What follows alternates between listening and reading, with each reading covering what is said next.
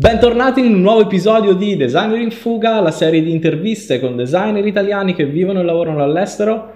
Ospite di questa prima puntata della nuova stagione, oppure chiamiamolo come vogliamo, nono episodio in generale, è Sara Brunettini. Sara è una product designer italiana che vive a Brighton in Inghilterra eh, non fa solo product design perché è anche una freelancer e ha anche un canale YouTube dove, dove insegna e parla di UX, UI, fa vedere dei tutorial e parla un po' della sua vita come lavoratrice. È una puntata fichissima perché andremo a toccare tantissimi aspetti della vita di Sara, sia come espatriata, sia come, sia come designer.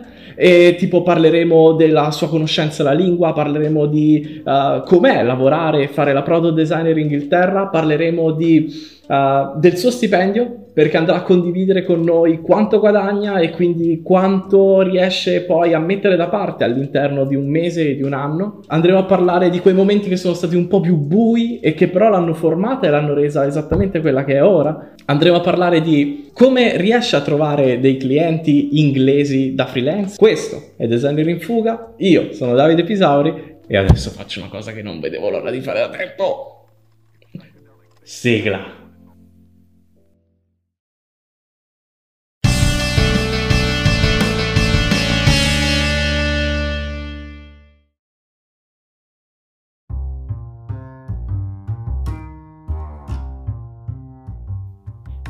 Ciao Sara, come stai? Ciao, tutto bene? Tutto bene. Tutto bene? Eh, da, sei gasata quanto me, cavolo, è la prima puntata della seconda stagione e c'è un'aspettativa talmente alta che io non lo so se riusciremo a, a non fare figuracce. Anche perché... Sì, sì, guarda... Vai. Dimmi. Ah no, eh, sì, sono super gasata, non vedo l'ora. Anche ah, perché pres- non parlo spesso italiano, quindi... ah, in effetti, come ti dicevo prima, è la prima volta che ti sento parlare in italiano, perché di solito te parli in inglese, però ci arriveremo dopo a questa cosa. Eh, vuoi presentarti uh, un po' al pubblico? Ok, certo. Allora, sono Sara e sono una product designer, designer de- eh, digital product designer quindi mi occupo della user experience, user interface e, tutte, e lavoro una, per una fintech company qua a Brighton. Allora, adesso so, sono originaria di Soresina, che è un piccolissimo paese in Lombardia, e adesso la, vivo, a, vivo e lavoro a Brighton, che si trova praticamente a sud dell'Inghilterra, sulla costa, eh, sulla costa inglese Vivo qua da circa quattro anni e qualche mese e, e, e, lavoro in remoto da casa. Questo è il mio ufficio, quello che doveva essere una soluzione temporanea, però adesso è diventato il mio ufficio definitivo perché la mia compagnia ha deciso di mettersi in remoto. Boh, uh, spiego perché ho detto sicuramente non riusciremo a non fare figuracce perché a telecamere spente con Sara abbiamo pescato magicamente, la sorte ci ha casualmente donato due parole a testa, uh, quindi ognuno di noi ha due parole a testa, dovremo essere talmente bravi di inserirle all'interno del discorso e cercare di uh, non farvi accorgere di questa cosa. Il gioco è, voi che ci seguite, alla fine nei commenti cercate di dirci quali sono le parole che abbiamo pescato. Uh, Sara, io ho una cosa che ti voglio chiedere da, da tanto tempo, cioè dalla prima volta che ho visto un tuo video su YouTube, ma te la chiederò dopo, perché eh, ci arriveremo piano piano. Uh, la prima cosa che ti voglio chiedere è come mai hai scelto l'Inghilterra? Allora, bene, bene, questa è una bella domanda. Ho scelto l'Inghilterra per diversi motivi. Allora, il primo è perché quando conosci l'inglese puoi viaggiare ovunque, è la lingua più conosciuta e più parlata del mondo. Eh, secondo, mia nonna ha vissuto in Inghilterra, aveva vissuto in Inghilterra parecchi anni fa, ha lavorato a Londra e mi ha sempre raccontato che è un bel posto e ti trattano molto bene, ti trovano molte opportunità lavorative. Un altro motivo è anche perché mi è stato consigliato comunque di fare esperienza che fra i paesi, qua, i paesi vicino all'Italia, l'Inghilterra è quella che offre di più e anche gli stipendi sono, sono abbastanza più alti rispetto all'Europa. E poi sì, mi era stata consigliata da, anche da un carissimo amico che purtroppo non c'è più, e mi è sempre parlato di Brighton, poi perché Brighton e non Londra? Questo è quello che mi chiedono in spe- spesso in molti. Guarda, è stato, è stato casuale, è stato sorta di tipo una ricerca che ho fatto prima di venire a Brighton, in cui cercavo un posto che non fosse troppo busy come Londra, perché io proprio Milano era già troppo grande, per me non mi piacciono le città grandi, cercavo anche qualcosa carino perché volevo spendere, volevo trascorrere l'estate e quindi ho detto, vabbè, si affaccia sul mare, sembra bello. E poi devi sapere che questa è la città più trasgressiva e alternativa d'Inghilterra. E io sono vegana e cioè qua praticamente qualsiasi cosa è vegetarian, vegana e è praticamente la normalità. Quindi è il, tipo il paradiso. Per me sì, a parte il clima. Ok, ehm, però è sul mare e guarda, ti, ti spoiler una cosa. Abbiamo, ho ricevuto una serie di domande eh, per te da, dal pubblico e un paio di persone mi hanno detto proprio perché Brighton? E quindi cavolo, eh, hai dato una spiegazione. Brighton è... com'è la scena del design a Brighton? Ci sono tanti designer o sei l'unica e, e, e cerchi allora, sostegno? Bene, eh, Brighton è praticamente una località turistica, una delle più famose d'Inghilterra e è anche una delle più costose per vivere. Ok. Perfetto. E quando mi sono spostata qua a Brighton pensavo che non ci fosse opportunità di lavoro perché ci sono un sacco di ristoranti, come quando vai in una località turistica e pensi al paradiso, però non potrei praticare il mio lavoro. E invece ho scoperto che è, è, una dei, è uno dei, c'è una grande tech community, ci sono un sacco di mm, aziende, ag- agenzie di design e quindi cioè, ho detto wow, perfetto perché comunque posso ottenere opportunità di lavoro. Ovviamente non si può comparare a Londra e anche gli stipendi sono più bassi, però c'è un sacco di opportunità di lavoro qua a Brighton, un sacco di uffici e tech companies molto fighe. Quindi devo dire che bene o male, secondo me ho fatto la scelta giusta. Il, il pro, viene comunque è venuta con dei pro e dei contro perché gli affitti qua sono abbastanza insostenibili e qualsiasi cosa costa molto di più rispetto all'Italia o magari il resto dell'Inghilterra.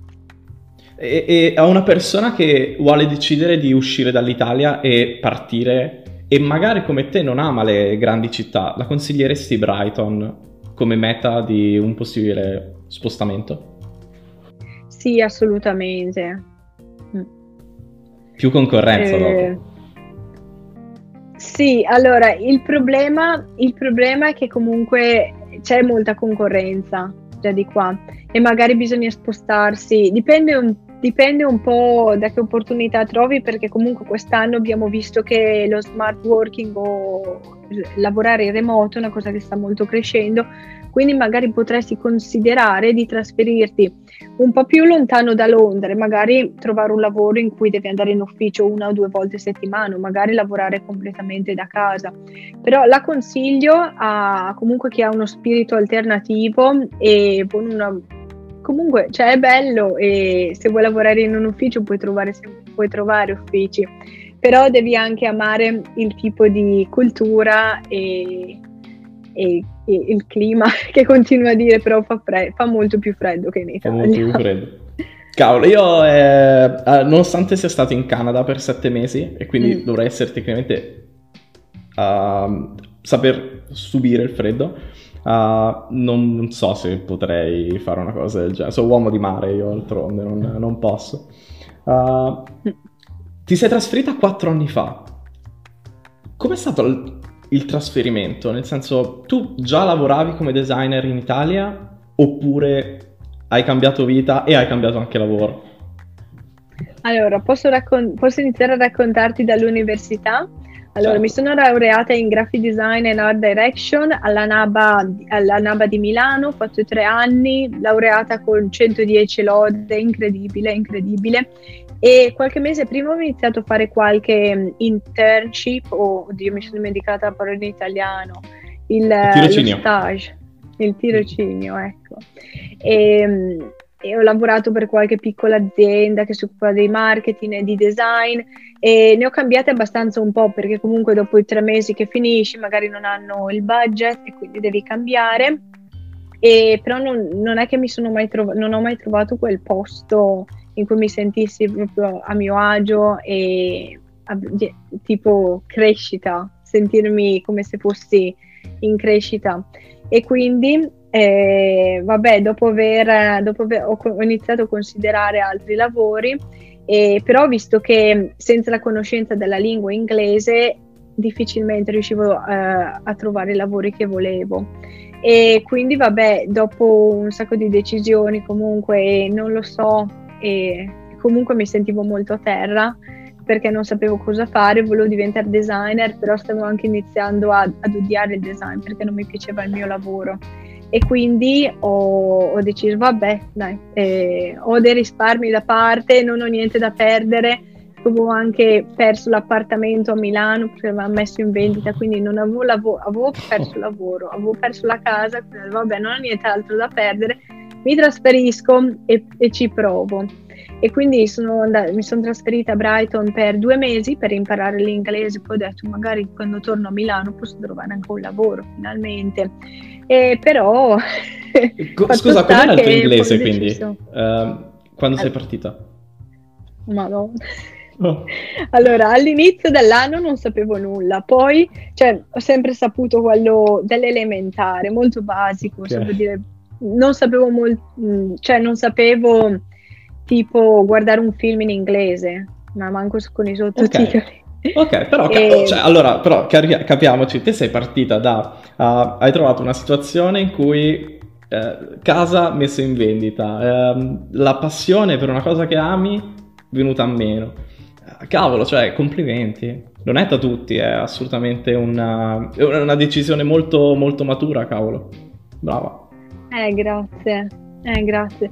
Sì, è stato, non è stato facile comunque, perché quando mi sono trasferita, come ho detto, non par- parlicchiavo pochissimo l'inglese e non conoscevo quasi nessuno. Ho conosciuto solo una ragazza che aveva frequentato la mia, la mia, il liceo con me, ma in un'altra classe, e quindi sì, mi sono trovata proprio sbaragliata in questo mondo. Bene, adesso devo capire come interagire con le persone farmi capire. Quindi ho usato Google Translate per praticamente magari cinque mesi. E, però è stata un'avventura, è stato, molto, è stato molto interessante. Ricordo quando sono arrivata che, oh mio Dio, vedevo tutti bassi, non sapevo come chiedere alla gente. Per fortuna avevo fatto un po' di preparazione prima quindi avevo guardato la mappa perché ho detto come, come al solito arrivo là e non capisco niente. E, no, però è stato, è stato, molto interessante e comunque le persone ti considerano diversamente se sanno che l'inglese non è la tua prima lingua, sono molto più bravi e disponibili. Quindi da, dal momento in cui sei arrivata e eh, dovevi usare Google Translate, um, al momento in cui poi hai trovato lavoro, oppure sono successe altre cose e il lavoro è arrivato dopo, come è andata? Allora, ho studiato inglese presso una scuola qua vicino per due mesi e vabbè mi sono trovata bene e parli, parlicchiavo un po' di più perché comunque cioè, devi parlare, ho trovato i miei amici, ho trovato gli italiani però abbiamo detto vabbè, cerchiamo di parlare inglese che, Giusto, giustissimo. è meglio e secondo me sono stati due mesi più belli uno dei due, i due mesi più, forse più belli della mia vita perché tutto era nuovo e stavo imparando un sacco di cose, mi si è aperto comunque un nuovo futuro, ho detto oh, che figo, cioè vivo qua, poi dopo l'università non ho mai fatto nessuna esperienza, il mio ragazzo è andato in India per sei mesi e quindi invece ho, sono andata a lavoro il giorno dopo, di essermi, dopo essermi okay. laureata, quindi finalmente questa è la mia vacanza e cerco di approfittarne. E così sì, ho studiato due mesi, poi sono tornata in Italia perché mh, vabbè, avevo, avevo esaurito i soldi e poi non avevo più la casa famiglia e volevo comunque tornare con i miei e passare qualche mese in Italia. Poi invece de- poi dall'Italia ho iniziato a guardare i lavori, qualche lavoro a Brighton e mi sono detta ma sono disposta ad accettare qualsiasi cosa perché voglio davvero ritornare anche se lavoro in un bar o in un ristorante per qualche mese va bene. E invece ho trovato questo ancora un apprenticeship eh, qua a Brighton e non era proprio nel settore del design. Ah, perché ho dimenticato di dirlo, io lavoravo come graphic designer a Milano. Oh, non come UX o product. UX. Ok. No, a dire la verità non sapevo cosa fossero all'epoca. Ok, no, eh, c'è sempre il momento in cui uh, ti guardi indietro e dici, cavolo, a un certo punto io non, conos- non conoscevo nulla del mio lavoro attuale, poi improvvisamente l'ho scoperto e adesso nel mio caso me ne sono innamorato, poi tanti altri sono uh, possono dire lo stesso. Quando è quindi che è scoccata esatto. la, la, scintilla col product design? Allora, ma allora col product design eh, è stato nel 2018 quando ho lasciato questo lavoro perché non ho mai cambiato lavoro, non ho cambiato lavoro per circa due anni, ho lavorato per questa footwear company, praticamente producono scarpe vegan e ecosostenibili e lavoravo un po' come designer ma anche come admin, so, rispondevo ai clienti, preparavo le scarpe per, per la vendita perché è online, non c'era proprio un negozio. E dopo che ho lasciato questo lavoro, perché comunque non c'era abbastanza lavoro di graphic design per me, mm-hmm. Ho deciso di oh, sono diventata freelance e vabbè, all'inizio volevo diventare freelance print designer perché il web, il, eh, il web e il digital non mi piacevano, avevo più un background visual e artistico. E invece dopo mi sono resa conto che se volevo pagare l'affitto e mangiare, dovevo comunque specializzarmi di più nel web design perché avevo trovato un sacco di progetti di web. Quindi ho detto, vabbè, dai, provo, mi ci butto perché comunque era. Non ho, mai consi- non, non ho mai lavorato un progetto di web, quindi erano tutte delle considerazioni personali. E poi invece ho iniziato, ho iniziato con Figma, ho imparato bene come utilizzare questo mm-hmm. tool e eh, vabbè all'inizio era tutto un casino perché non sapevo quanto chiedere, non sapevo niente di eh, accounting, de, col, col, commercialista, di tasse e, e quindi vabbè è stata una sfida, però alla fine ho iniziato a farmi qualche cliente e mi sono costruito, ho iniziato a farmi un portfolio e dopo qualche mese, e secondo me è stata una grazia, ho trovato un lavoro part-time come graphic designer e questo mi ha consentito comunque di aumentare i prezzi di, okay. del lavoro freelance, perché all'inizio ovviamente ero disposta a qualsiasi cosa, 50 pound per un sito web va bene. Ma sì, ci sta. E, qui, e quindi ho detto: no, allora adesso visto che comunque ho un lavoro part-time che mi pagava di più del lavoro full-time che avevo prima, eh, vabbè, ho detto allora alzo i prezzi. E poi ho visto che comunque la gente era, dispone- era disponibile a pagare di più. Poi, eh, vabbè, è nato questo amore per la UX UI design, mi affascinava perché erano tutte cose che non conoscevo. Ho detto wow, cioè comunque per creare un sito non è abbastanza renderlo carino e certo. che ne so, usare un template, ma ci sono tutte queste cose fighe che non conoscevo, UX writing, information architecture. Ho iniziato a leggere qualsiasi cosa, ero ossessionata, leggevo qualsiasi post su Medium e guardavo qualsiasi video su YouTube e alla fine ho detto vabbè dai io voglio specializzarmi, voglio imparare perché non avevo comunque l'esperienza in azienda e, e ho trovato questa opportunità di lavoro come product designer che è un po' come UX UI alla fine. Eh, però ho detto vabbè dai mi ci butto perché comunque non ero, non ero proprio soddisfatta del lavoro freelance perché non riuscivo a fare queste cose fighe UX UI e fare quello che voglio perché spesso il budget era abbastanza limitato e, e, quindi vabbè, ho detto, ho trovato questa opportunità, ho detto vabbè dai, se riesco a fare freelance e anche avere questo lavoro, eh, bingo, riesco a farmi un bel portfolio. E, E quindi vabbè, mi sono, mi sono, lanciata, mi hanno dato il posto di lavoro e molto felice perché mi è sempre piaciuto lavorare nel product e, che è diverso comunque dal web design. E, e adesso, ora come ora, non, ti dico la verità, non lo so ancora cosa farò nel futuro perché mi piace product e web, eh, sia product che web design e, e quindi vedremo, però diciamo che mi, mi, piace un sacco, mi piace un sacco come disciplina. Io sono uh, esaltato perché te sei partita quattro anni fa senza sapere, uh, senza conoscere l'inglese, e l'hai detto te. Uh, e adesso, oltre al tuo lavoro come product designer, oltre al tuo lavoro come freelance, hai un canale YouTube, e io ti ho conosciuto tramite quello, uh, dove parli e insegni uh, UX e UI design in inglese. Che a me questa cosa mi... cioè io è uno dei più grandi delle cose. Io perché mi occupo di designer italiani? Perché io non parlerei mai inglese co- come fai te. Quindi, eh, shop, cioè è la seconda volta. Brava cavolo, cioè nel senso, come hai trovato il coraggio di passare da non parlo la lingua, cioè cora- com- come è maturata la, la, la, la, tua voglia di uh, non solo aprire un canale YouTube, perché comunque è nobile il fatto che tu voglia insegnare ad altri qualcosa che tu hai imparato, ma soprattutto in inglese, quindi confrontandoti con un pubblico che è mondiale.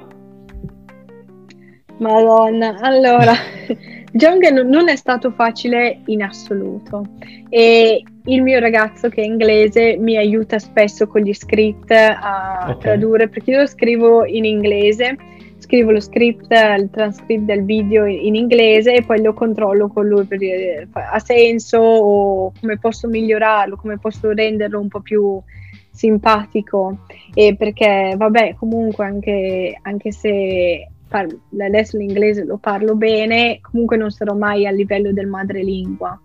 E, e, quindi vabbè, i primi due video li ho fatti in italiano per... Allora, iniziamo da capo. Volevo iniziare questo canale nel 2018, quindi sono tanti anni che ce l'avevo in mente. E, però il mio problema è sempre stato, oddio, eh, con la lingua, ma che lingua lo faccio, ma di che cosa parlo? E così quest'anno eh, mi sembra che era ma- marzo, durante la quarantena, quando non potevo uscire di casa, non potevo fare, non potevo vedere, non potevo fare nulla, ho detto vabbè dai, allora mi ci metto e inizio questo canale. Ho fatto due video in italiano, il primo di 5 minuti mi ci sono voluti circa tre giorni fra okay. eh, scrivere il testo, eh, registrare e, e anche la post produzione con Premiere Pro. È stato abbastanza tumultuoso perché cioè, tante volte mi sono messa eh, a registrare i video e poi mi mettevo a piangere, dico oddio non so cosa dire, non ce la faccio. E faccio ancora fatica comunque di fronte alla camera. Però vabbè ho detto vabbè dai non, non mollo voglio provare. E più lo fai più comunque ti rendi conto. Vabbè quando ho lanciato il primo video dici è possibile dai ah, comunque il primo esperimento, guardiamo un po' cosa succede. Poi al terzo video ho detto, vabbè dai, lo provo a fare in inglese perché comunque eh, lo stavo promuovendo su Twitter e Instagram dove il, probabilmente l'80% dei miei followers è inglese e mi chiedevano, dai ma perché non lo fai in inglese? E poi ho pensato, vabbè, se lo dovessi fare in inglese raggiungerei un altro audience, cioè lo potrei rendere eh, disponibile per tutti, per tutto il mondo. E quindi ho detto, vabbè, dai, provo a farlo in inglese e magari ci aggiungo i sottotitoli in italiano.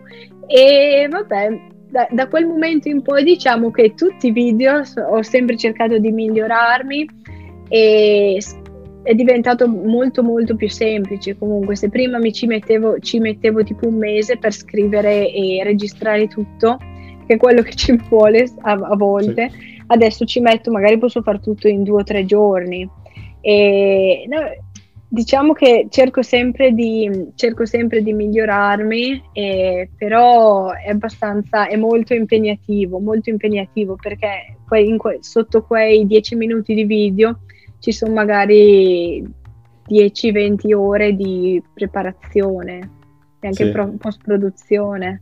Non dirlo a me, guarda, eh, ti capisco benissimo. Uh, tra l'altro, uno dei tuoi ultimi video, se non l'ultimo, è il penultimo. Uh, sei andata a sfidare uno dei più grandi tabù del mondo del design, che è lo stipendio. Perché sai che nessuno parla del proprio stipendio. Te hai chiesto a, mi sembra 28, quasi 30 persone, cioè hai ricevuto sì. da 30 persone uh, quanto guadagnano loro. prima di tutto, fighissimo, bella idea. Uh, perché comunque ti dà un, un'idea di nel mondo quando, cioè, non so, ci sono persone che ho visto in America, magari junior, che guadagnano 5 volte tanto quanto guadagna un senior da un'altra parte. Quindi è... E, e facciamo tutti, cioè, espostiamo rettangoli mm. grigi, mi viene da dire, eh? non è che facciamo, non è che spediamo in aria eh, i razzi. Uh, non facciamo matematica, Um, cavolo, allora, prima di tutto, congratulazioni. Quindi, la seconda cosa è uh, con lo stipendio che guadagni. Vogliamo dire quanto guadagni a questo punto, pur di non. Sì, sì, certo. Allora, il, lo stipendio è 37.000 pound, che sono, non lo so, magari 40.000 euro, non ho idea. Per il lavoro freelance in genere chiedo dai 2.008 ai 3.008 pounds per un, per un sito web, comunque abbastanza, cioè un prezzo abbastanza onesto per questa zona. E, e YouTube guadagno zero. Vabbè, adesso arriverà arriverà. Volevo chiederti, eh, con lo stipendio, um, con il tuo stipendio, quindi uh, contiamo solo quello da product designer, quindi ipotizziamo mm. che un'altra persona arriva in questo momento a Brighton, ha uno stipendio come il tuo, perché è in una posizione simile alla tua, uh, riesce a vivere una vita normale oppure uh, non lo so, è un buono stipendio rispetto al costo della vita, al uh, quanto paghi d'affitto, eccetera, eccetera? Certo, allora, eh, vabbè, il mio stipendio come product designer non è il più alto perché la, quello medio per un midweight è di circa 50.000 pound, perché però secondo me è più simile a quello, allo stipendio di Londra. Eh, vabbè, questa è una domanda interessante perché comunque eh, io non, non, pensavo fosse possibile, ma nel giro di pochissimi anni sono riuscita a mettere da parte abbastanza soldi da potermi permettere anche che non so, voglio comprare una casa, adesso col mio ragazzo stiamo cercando di comprare casa qua e, e possiamo comunque perché abbiamo, perché abbiamo eh, un buono stipendio. E per il costo della vita posso Beh, non mi, non mi, lamento mai, comunque ho i soldi per viaggiare, per eh, qualsiasi lusso, se voglio andare al ristorante o comunque fare la spesa e togliermi i miei sfizi, i, i soldi non mancano mai. E vabbè, ci sono dei costi, per esempio, pago 450 pound, ci, circa 500 euro di affitto solo io senza utenze né altre spese, che comunque se lo racconti in Italia oh mio Dio, è tantissimo, però comunque rispetto a uno stipendio di 2300 pound, circa 340 pound al mese, comunque è ragionevole. E, e in più, devo dire la verità, a, a, Milano, se avessi avuto questo stipendio, non so se ce l'avrei fatta, perché comunque anche là gli affitti sono molto alti e mi ricordo che comunque alla fine del mese non riuscivo a portarmi a casa zero, anzi a volte andavo anche in... e, ehm, quindi sì, secondo me è possibile. E il fatto che comunque se volessi comprarmi una macchina o pagare la, eh, comprare la casa, cioè potrei farcela, dico che è un'ottima scelta. Cavolo, perché per una persona, per, scusa, un professionista che comunque fa questo lavoro da relativamente pochi anni, o comunque una figura non, non senior, uh, sono dei... Uh, come si dice? Sono dei... Um, dei traguardi che in Italia difficilmente uno della nostra età, perché più o meno dovremmo avere la, la stessa età, uh, raggiunge poter dire cavolo sono riuscito a mettere da parte in questi anni per comprarmi una casa o per prendere una macchina. Cavolo. Um, volevo quindi chiederti um, come trovi eh, volevo tornare un attimo scusami sul rifaccio. Volevo tornare un attimo sul punto del freelance e volevo chiederti come trovi i, i tuoi clienti? Come trovi i clienti allora, come trovo i clienti? All'inizio eh, sono andata spesso a um, tipo eventi o come si chiamano? Que- gli eventi in cui vai, vai, proprio per incontrare la gente con cui vuoi lavorare. Ok. E... Eventi dove vai a incontrare la gente con cui vuoi lavorare, mi sembra. Esatto, chiaro. dove ti incontri con altri freelancer e networking lo chiamano eventi di networking dove ti incontri con altri freelancer, racconti un po' quello che fai, quello che fanno e vedi se riuscite a lavorare, se si può lavorare insieme. Poi ero andata anche all'open day di un co-working space, e comunque co-working space sono quei dove ti paghi tipo l'ufficio o comunque paghi l'entrata e puoi sederti, lavorare dove ti pare. E ero andata lì, ho iniziato a conoscere un po' di gente e mi hanno trovato que- praticamente quasi subito un progetto. Qualcuno è arrivato, io stavo lavorando, stavo facendo le mie robe, qualcuno è arrivato, ah, sto cercando un web designer e tutti i miei amici, i miei amici dicevano lei, lei. e, e ho detto va bene, dai, bene. e il primo progetto, ti dico la non avevo idea di cosa stessi facendo e trovarmi a lavorare con, uno, con un developer eh, così per la prima volta va bene, dai, cerchiamo di capire come uscirne da questa situazione trionfante. E beh, è stato, è stato veramente, diciamo che non mi sono mai esposta così tanto fuori dalla mia comfort zone perché andavo in questi eventi in cui magari ero l'unica donna, c'erano solo developers. E vabbè, ho iniziato comunque a conoscere, a farmi nuovi amici.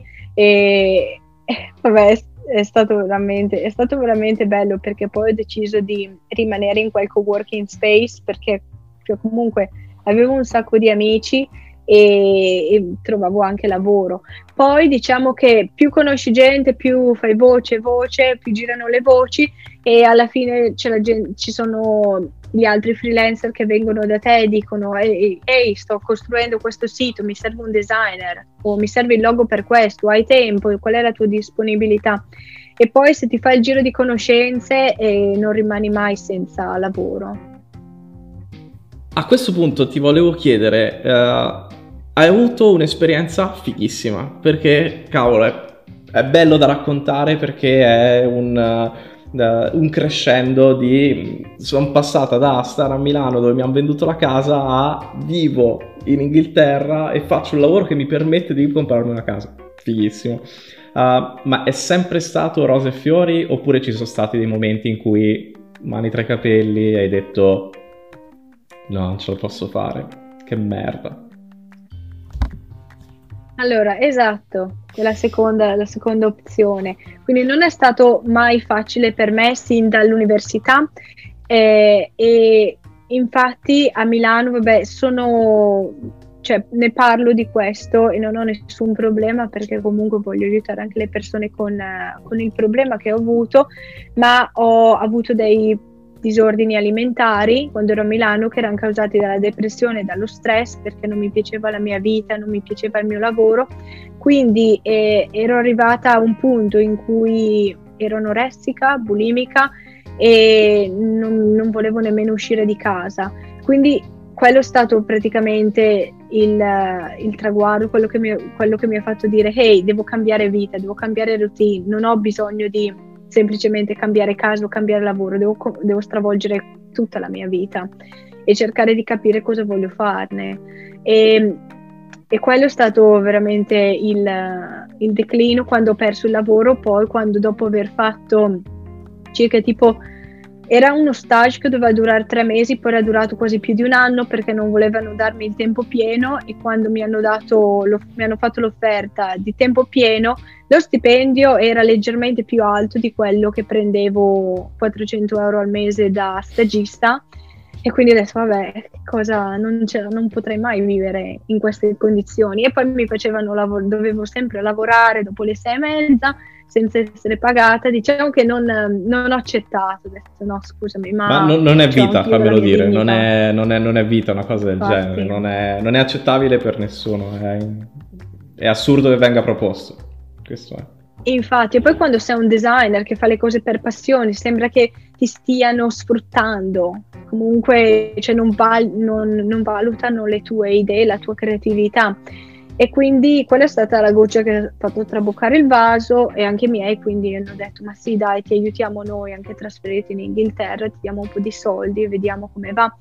Poi vabbè in Inghilterra ho avuto dei momenti veramente tragici perché comunque non conosco nessuno, non conoscevo nessuno, all'epoca mi ero fatta qualche amico ma quando non parli tanto l'inglese fai anche fatica a comunicare e, e poi ero da sola, sono, sono stata da sola per più di, quasi più di un anno.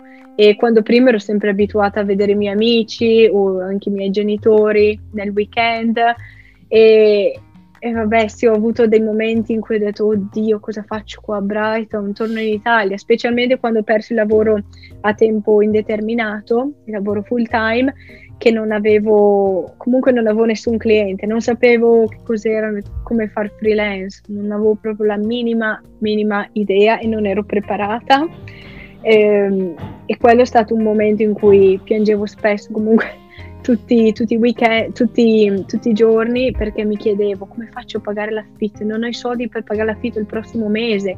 E, e però diciamo che quando raggiungi il limite, il la bottom line, alla fine ti dai una mossa e dici ok, adesso devo fare qualcosa, però devi raggiungere il limite.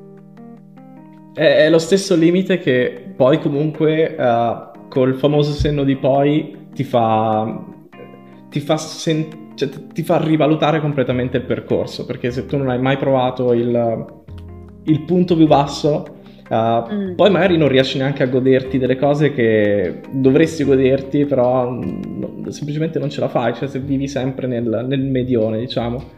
Uh, mentre racconti del, de, de, dell'essere sentirsi solo, uh, non saper parlare la lingua, io mi rivedo completamente nel, in te perché uh, in Canada sono partito per fare il graphic designer, quindi la, esattamente come te e, e, alla fine lavoravo come freelance, però per, per, per pagarmi l'affitto dovevo... Sono finito a lavorare come lavapiatti in un, in un bistro francese in cui ero la persona più francese, perché ero nato più vicino alla Francia, per capire. E, e io ti giuro che quelle nottate a lavar piatti, con, cioè io mi ricordo il giorno del mio compleanno uh, si è rotta l'acqua calda e si è rotto anche la, la lavastoviglie e ho lavato piatti per tutta la sera con l'acqua fredda e lì ho capito di aver toccato il fondo, cioè ho iniziato a pensare, cavolo, io sono a migliaia di chilometri da casa. Uh, la vita comunque prosegue a casa, perché prosegue. Uh, mi voglio lamentare, cioè voglio condividere mio, eh, la mia situazione con qualcuno, ma persone che ho intorno la posso, sì, la posso commentare, però lo posso fare col mio inglese maccheronico, o comunque non come lo farei in italiano. E, e quindi a volte ti, ti, mangi pure i gomiti, cioè ti mordi le labbra perché non... Se, cioè, io personalmente se non riesco a condividere una cosa esattamente come vorrei, taglio corto, non è che la vado a condividere. Quindi quando mi dici così, cavolo, ti capisco. Ti capi- posso esatt- eh, proprio ho, ho, rivisto me a pulire eh, l'acqua congelata in quelle sere. Però, cavolo, che esperienza, cioè nel senso col senno di poi, uh, come sono cresciuto in quei, in quei sei mesi, difficilmente avrei potuto avere una crescita così rimanendo in Italia. Detto questo. Uh, cavolo, eh, hai lanciato un messaggio fortissimo comunque, spero che chiunque possa, chi, chiunque, perché alla fine le storie sono belle perché ognuno poi riesce a trarre quello che, che più gli serve, quindi spero vivamente che chi vuole trarre qualcosa riesca a trarne beneficio della, della tua storia. Um, e comunque ti voglio dire che quando ho scritto che te avresti partecipato, molti mi hanno detto: Cavolo, ah, bravo, bravo che hai chiamato Sara perché la seguo su YouTube. Oh, uh, mi sono arrivate delle domande. Ad alcune hai già risposto, tipo perché Brighton. Uh, altre te le, te le, voglio fare. Ad esempio, uh, Fabrizio chiede, cito perché non voglio, non voglio inventarmi nulla chiede se nella tua azienda o in Inghilterra in generale, soprattutto nella tua azienda, uh, come viene percepita la figura del designer. Nel senso, è rispettata e quindi quando tu dai un feedback di design viene rispettato oppure vieni trattato come, non lo so, uno dei tanti, mi viene a dire. Allora, uh, secondo me... È già... Sì? No, no, allora, no. Secondo me è già il fatto che comunque ci siano, cioè ci sia, siamo in tre designers, significa che valutano il design e, e anche il design del prodotto, perché comunque non, non, ho, non, non ho ottenuto questo lavoro come product designer, mi sono trovata a creare delle grafiche per i social media o fare qualsiasi, fare tutt'altro.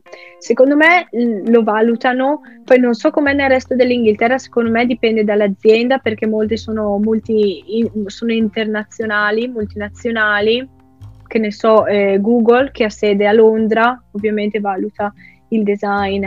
E, secondo me potrebbero valutarlo anche potrebbe essere valutato di più, nel senso non abbiamo un UX writer o UX researcher, so, quindi, ma parlo inglese, e quindi mm, spesso mi trovo anche a fare ricerca o comunque fare delle cose diverse che però a me, a me va benissimo. Però mi piacerebbe avere un UX writer o researcher con cui lavorare. E poi nel resto delle aziende non lo so, ma ho, ho sentito qualcosa anche in Italia che, se, che sembra che ti assumano come UX, UI designer e poi ti facciano fare qualsiasi cosa, qualsiasi altra cosa di design, brochures e loghi, però dipende sempre dall'azienda. E secondo Infatti. me più grande è l'azienda, più lo valutano, però non, sempre. Um, hai risposto quindi anche alla domanda di Monica che chiede se esistono differenze tra la tua figura, quindi product designer in Inghilterra rispetto all'Italia. Uh, Davide, da Civitanova Marche, ci chiede il rapporto con i tuoi colleghi.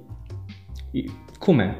Uh, prima di tutto, il posto dove lavori è un ambiente formale, informale? Mi hai detto che Brighton è una città molto colorata, diciamo. Uh, e in generale il rapporto con i colleghi, il fatto che tu sia italiana, influisce in qualche modo, non lo so, vieni trattata in maniera... vieni coccolata perché magari a volte non, non, non capisci la, la, sfumatura inglese o, o altro, o cosa? Allora, bella domanda, perché secondo me c'è sempre quella barriera fra inglese e italiano, è una cosa che, che, che noto anche con il mio ragazzo, a volte non capisce i miei comportamenti, pensa che sono incazzata quando sono abbastanza tranquilla o magari lo faccio incazzare io se magari non, non gli dico qualcosa in un modo corretto dice, perché? No scusami non volevo offendere nessuno. Eh, però comunque sì è un clima diverso e che comunque a me piace. E adesso non voglio generalizzare tutto però sembra che in Inghilterra le persone siano molto educate, gentili e meno schiette Diciamo che meno schiette è la parola giusta, non ti dicono le cose in faccia, che è buono ma anche comunque negativo perché non capisci mai quello che intendono. Magari ti dicono, ah, il tuo, il tuo design, il tuo lavoro mi piace tantissimo, però possiamo cambiare qua, qua, qua. Quindi diceva, vabbè, allora faceva schifo, dimmelo prima. Quando in Italia mi è capitato spesso, dice, che brutto, rifallo da capo. E, cioè, comunque sono molto più schietti, ti dicono le cose come stanno. Quando in Inghilterra comunque ho dovuto imparare a usare il please, thank you e spesso nelle frasi perché tutti comunque sono educati e molto formali.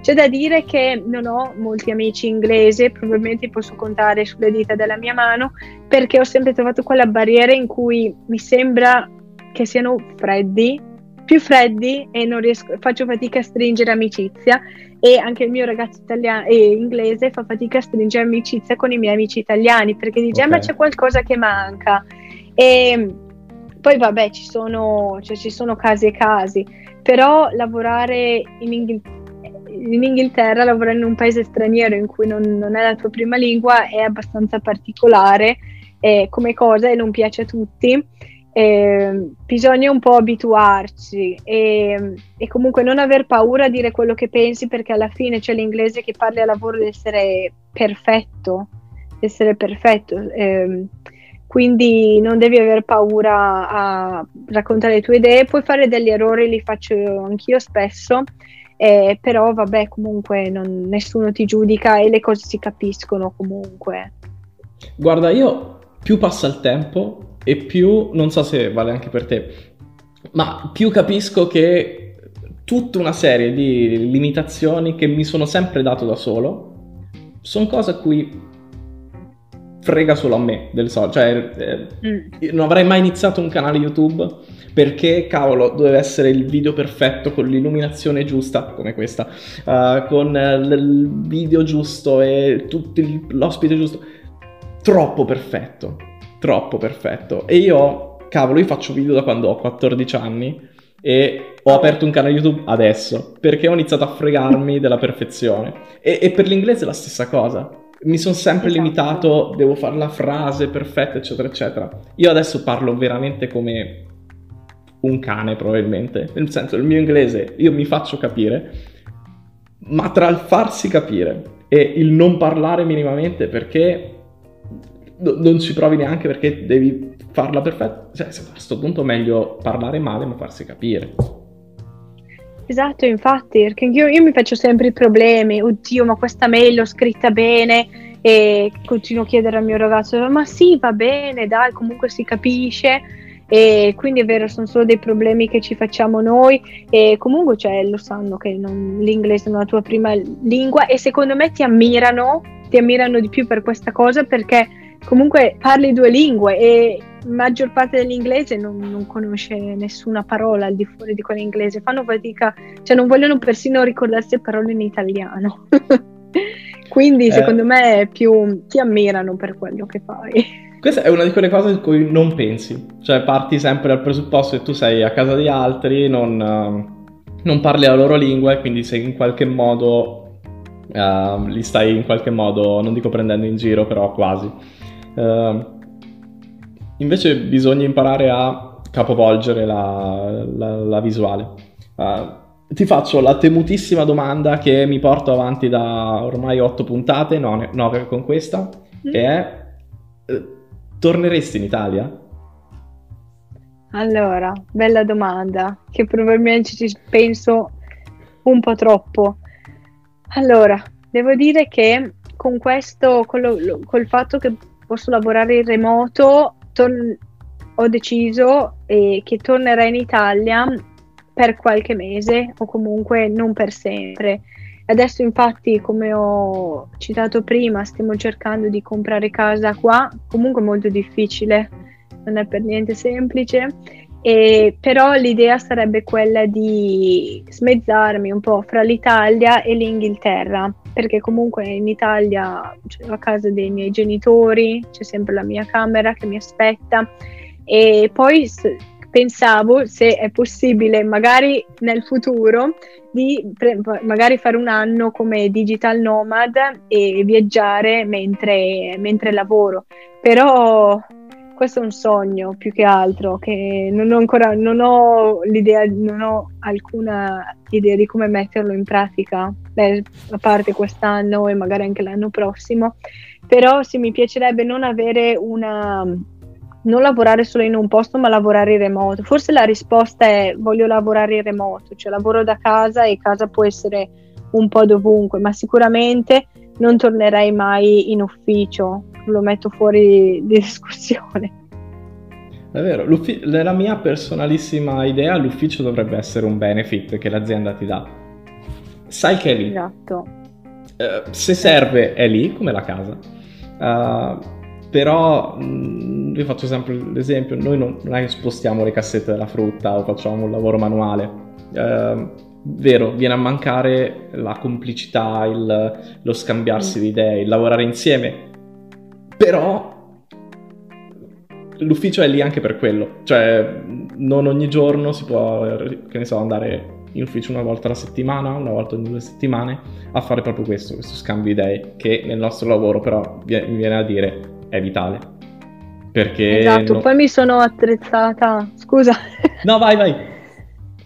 Mi sono attrezzata con l'arredamento e tutte eh, queste cose per lavorare da casa. Tra l'altro eh. ho visto oggi perché te non solo sei attivissima su YouTube, ma sei attivissima anche su Instagram e ho visto che oggi hai, lanciato, hai spammato ovunque i libri che, che, ti sono piaciuti. Quindi, cavolo, te copri veramente, una, una, veramente un ventaglio di utenza incredibile.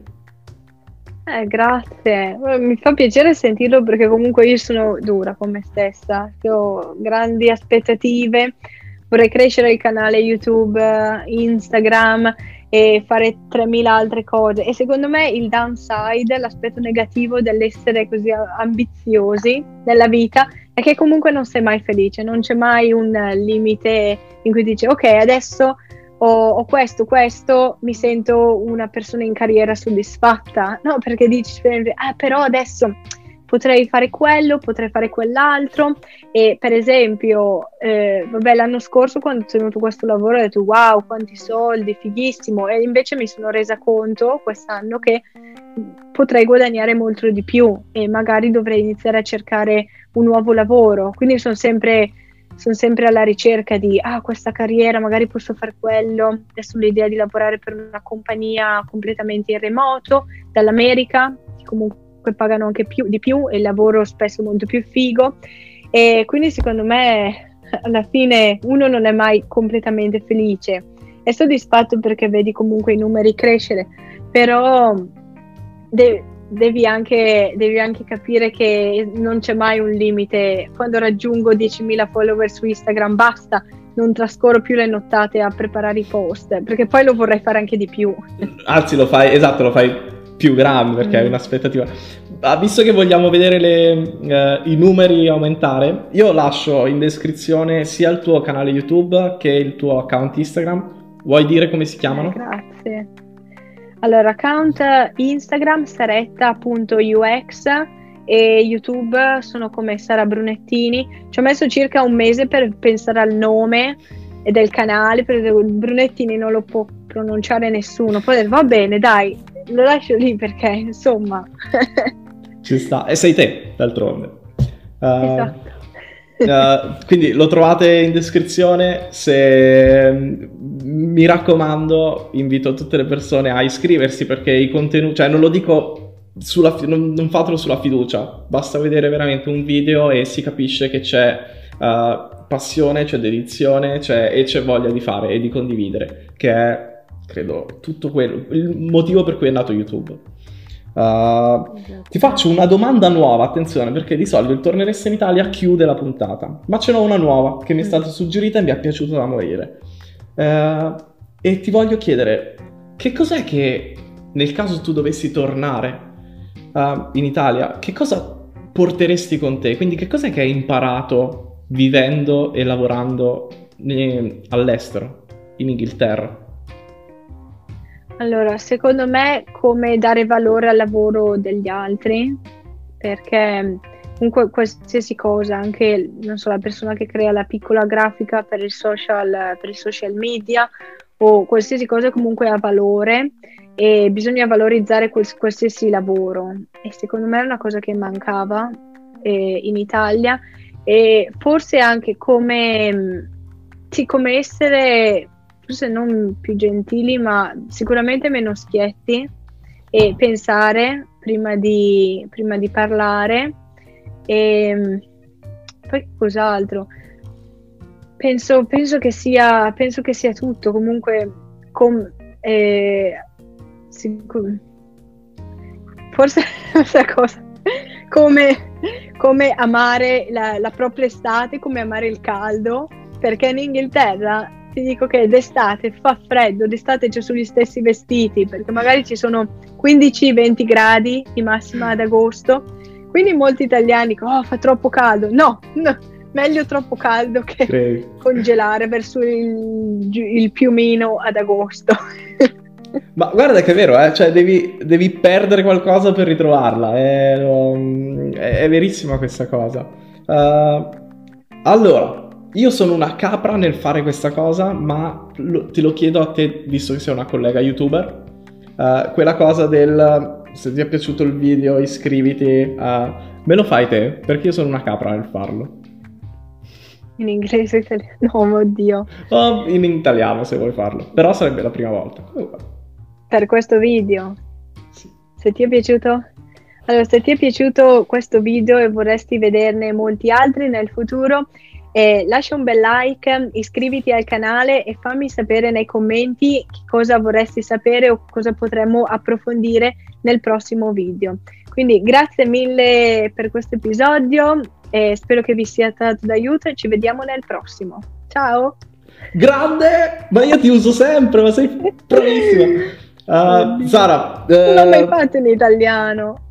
Ma cazzo, sei bravissima. Uh, grazie, cioè mi hai regalato veramente uh, una chiacchierata bella, profonda e um, c'è tantissime robe che ti avrei chiesto, ma poi capiremo come, co- come fare per chiederti altro, anche perché io immagino che adesso verremo inondati di, di domande, perché eh, la tua storia è veramente, veramente interessante e sono sicuro che abbia scatenato tutta una serie di uh, sensazioni, domande, voglia di sapere. Uh, io ti ringrazio da morire per il tempo che mi hai dedicato uh, e ti auguro il meglio per lavoro, futuro, canale YouTube e, e qualsiasi cosa.